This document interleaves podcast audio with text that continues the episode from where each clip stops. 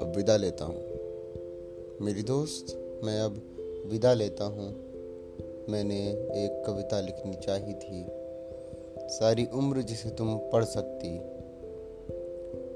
उस कविता में महकते हुए धनिए का ज़िक्र होना था। ईख की सरसराहट का ज़िक्र होना था। उस कविता में वृक्षों से टपकती ओस और बाल्टी में दूहे दूध पर गाती झाग का ज़िक्र होना था।